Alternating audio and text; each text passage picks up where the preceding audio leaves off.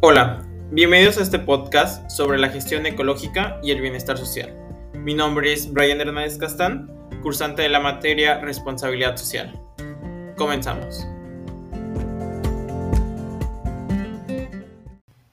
La gestión ecológica son el conjunto de medidas orientadas a trabajar de manera unida el sistema ambiental, es decir, las estrategias, actividades, técnicas, procedimientos y acciones para que los hechos humanos afecten en la menor medida posible al medio ambiente y así conseguir un desarrollo sostenible, donde la humanidad explote de forma racional y consciente los recursos naturales para una mejor calidad de vida sin comprometer la de las futuras generaciones.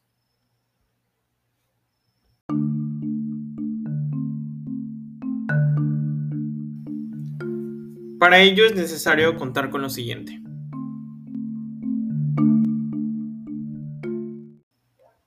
Capacitación y programas ambientales.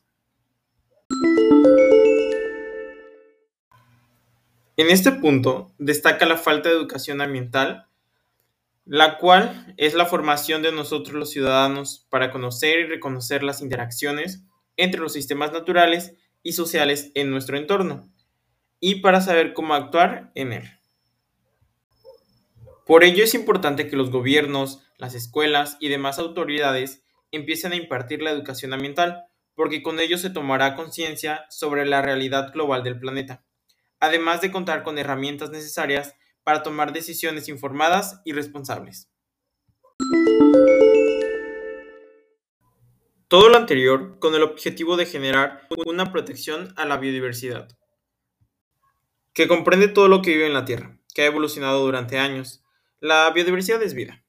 De ella se obtiene infinidad de recursos que son esenciales para nuestro bienestar. Pero al no cuidarlas y explotarlas, muchas especies de animales y plantas se encuentran en peligro de extinción, lo que si no se cuidan, en pocos años la vida de los seres humanos estaría en peligro.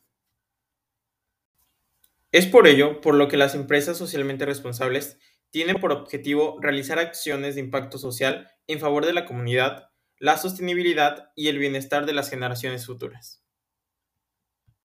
En el caso de Coca-Cola, cuenta con estrategias que ayudan a mejorar la calidad de vida, las cuales son las siguientes. Cuenta con un plan de desarrollo social que se basa en cinco dimensiones, salud, social, económica, educación y trabajo. También promueve la importancia de un estilo de vida saludable y el crear un futuro sostenible. Para el cuidado del medio ambiente, realiza acciones de reforestación, recolección de residuos, limpieza de playas y utilizan fuentes de energía y tecnología limpias y renovables para sus procesos.